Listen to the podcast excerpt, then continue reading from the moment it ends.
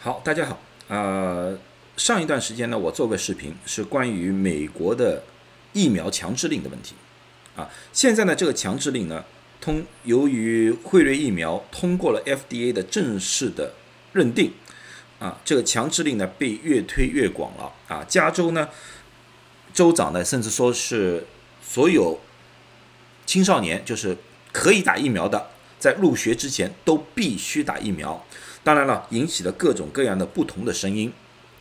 啊，今天呢，我最主要关于有些疑问啊，回答一下大家的问题。最主要这个疑问呢，就是一种自然免疫和疫苗免疫之间到底有多少差异？啊，自然免疫就是你被感染了新冠而人体产生的免疫能力，而疫苗免疫，顾名思义就是打了疫苗之后所产生的一些免疫反应。有些人就是问我，就据说在网络上面有说自然免疫比疫苗免疫要好十三倍，是不是？啊，那么呢，我今天就关于这个数字，或者说这个理论进行一些分析，啊，给大家呢一些比较相对来说比较有医学根据的一些东西，不要让大家盲目的去猜测。啊！但是大家先要记住，自然免疫的产生是要被感染的，而这个感染的量是无法被控制的。而自然免疫到底会不会变成重症和死亡，这个是非常难以确定的。当然，我们有一些概念，如果你们跟了我这一年多的话，知道有基础疾病的，有年纪比较大的啊。更加容易变重症和死亡，年纪轻的没有基础疾病的，更加不大容易变成重症和死亡。但只是这是个概率的问题，并不是说你完全可以免除被重症和死亡。而疫苗免疫，打疫苗确实有很多副作用啊，我已经告诉大家了，有很多副作用。但是至今为止，我们所看到的由于疫苗引起的。死亡或者重症这个比例来说的话，是远远低于自然免疫，这点我相信大家没有什么怀疑或者争论性啊。只是很多人就说啊，我不知道二十年、三十年以后会怎么样，我也不知道。也许感染了之后，二十年、三十年以后也会出现各种各样的问题，疫苗二十三、三十也会出现各种问题，哪一个会出现的问题的几率高，我们不知道。我们不清楚，所以说这个二十年、三十年以后的那种那种事情，我们现在先不要谈。我们现在是当前我们有哪些数据说明自然免疫和疫苗免疫之间的差异？好，经过这开场白之后，我就给大家看这个报告。这份报告呢是八月二十四号在 medRxRV 上面刊登的。那么大家知道了，medRxRV 是一个 preprint，怎么说呢？就是它打印出来了，但是并不是正式刊登。打印出来之后呢，因为它还没有经过同行的认证啊，peer review 还没有同行认证，所以说呢，它里面是不是有一些漏洞或者有一些不完整的地方，我们还不清楚。但是呢，我们也可以，就是像我们也是可以做一个帮他做一个 peer review，帮他看看这个数据里面到底是有什么样的问题。啊，有些数据我们是不是可以借鉴？所以说这种东西是可以借鉴，所以我愿意和大家分享一下。这个呢是一种回顾性的研究。什么叫回顾性的研究？就是事情已经发生了，然后我们现在回去把这些数据全部归拢，重新分析一次，叫回顾性的。这个双盲测试不同，双盲测试呢是要你在测试之前，你一定要把那个研究的计划规定好，然后再去找人啊。所以说呢，在在。研究上面，双盲测试的力度往往是比回顾性的研究要好，因为因为一个是马前炮，一个是马后炮啊。如果中国人的说话的方方式的话啊，但是，好处呢，这是以色列呢是一个比较大的一个啊医疗集团，它里面有个一共有两百五十万人的数据，然后呢，把这些人呢，它分成三组，一组呢是疫苗组，在二月二十八号之前注射为两针辉瑞疫苗的疫苗组。第二个呢，就是二月二十八号之前核酸测试阳性的一组；第三组呢是二月二十八号之前核酸测试阳性啊，然后呢，在五月二十五号之前打过一针辉瑞疫苗的，啊，这三个组。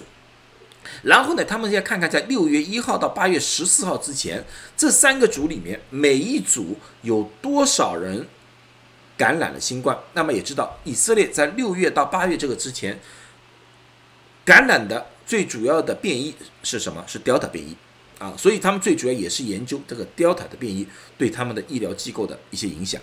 那么这结果是如何呢？他们的结果呢是分成两个组的，一组呢是疫苗组和感染组进行对比，第二组呢是感染组和感染打疫苗组对比。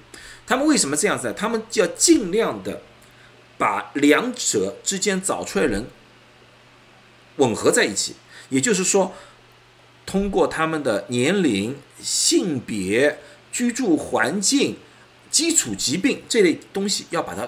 对起来，所以说这两组里面的人人数啊是有一点点差异的啊，有点差异的，所以他们尽量要把他们每一组里面尽量要吻合在一起。好，他们的结果是这个样子，他们结果呢就是疫苗组里面这段时间核酸测试确诊的有两百三十八人，而感染组只有十九人，有症状的感染一个是一百九十一人，一个是八人。住院一个八人，一个是一人，死亡一个都没有，两组。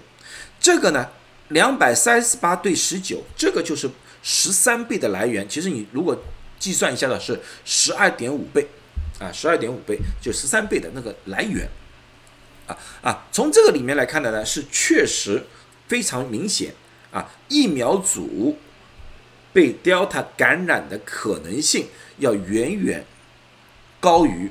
被感染的那批人的，呃，二次被感染，啊，就这么情况。然后呢，对于感染组和感染加疫苗组的那个比例呢，就是核酸测试感染组是三十七人，感染加疫苗组是二十人，有症状的是二十三人加十六人，住院的是一比零，死亡一个都没有。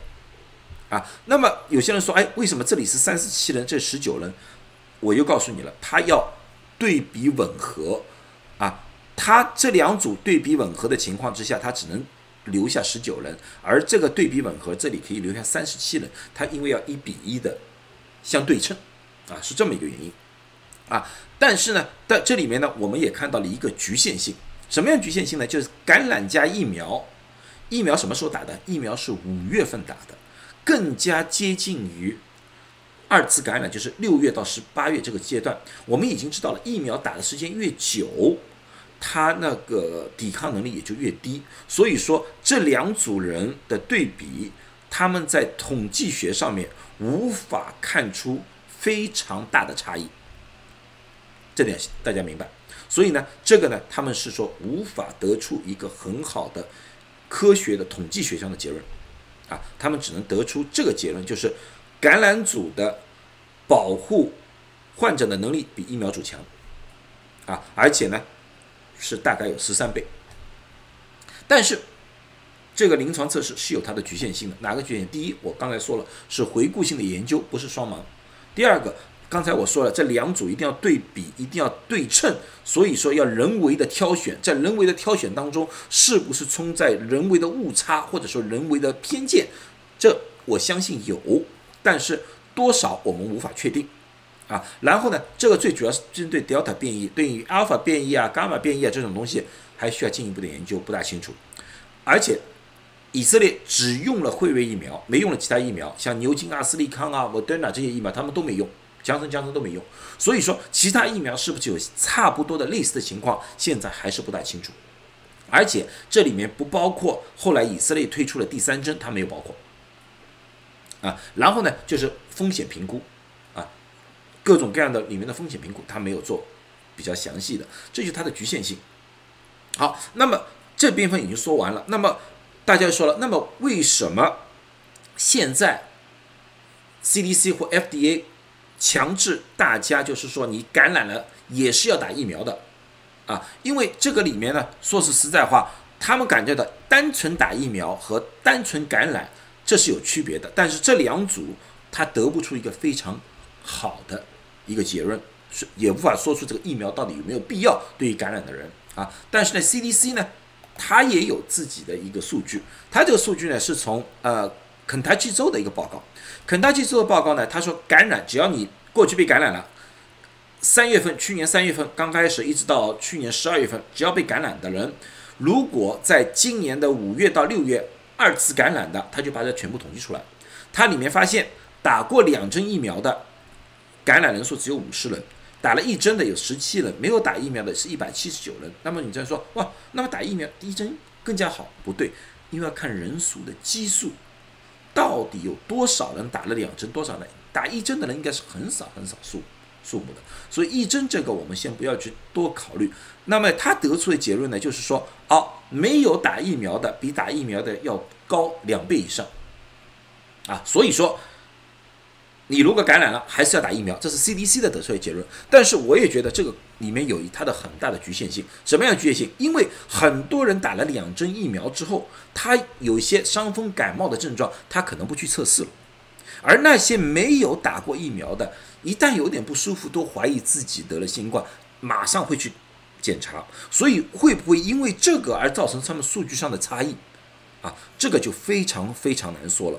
而且这个二次感染，他们说的这个里面他没有做一个基因的测试，不知道是一种里面的病毒没有清干净，然后核酸阳性，还是两种完全不同的病毒啊，就两两种不同的变异而造成的，他没办法做这个方面的研究，所以这里面也有它的局限性。好，那么正反两面就是说得了新冠之后你要不要打疫苗，正反两面的数据我都给了大家了啊，在。到底你们应不应该打疫苗？就是说，感染之后要不要打疫苗？我现在处于一个中立状态，也就是说，我不推荐，我也不反对。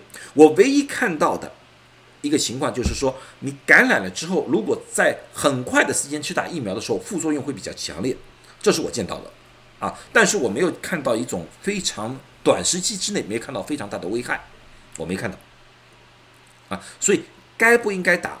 这两个研究都有数据在的面面前，我相信感染过的人有没有保护性，一定有啊。这个保护性到底有多长，不确定。有几份报告，下一次我有空再和大家分析一下。这些保护是不是足够针对 Delta？我觉得有很好的保护，但是你说百分之一百足够，两个研究都看看，绝对不是百分之一百的足够。啊，那么到底你应不应该打？什么时候该打？该打？啊，由于现在美国政府的强制令，我觉得你们已经没有多大的选择。啊，在这种情况之下的话，我相信最好，如果你很不放心的话，和自己的医生去交流一下，看一看您是不是属于那些必须要打的，还是可以不打的。好了，那么今天讲讲到这里啊，我觉得这次大家看完之后，呃，对自然免疫和那个疫苗免疫有一些初步的认识。那么下一期呢，如果我有空，我再把另外几个研究报告和大家分享一下。谢谢大家。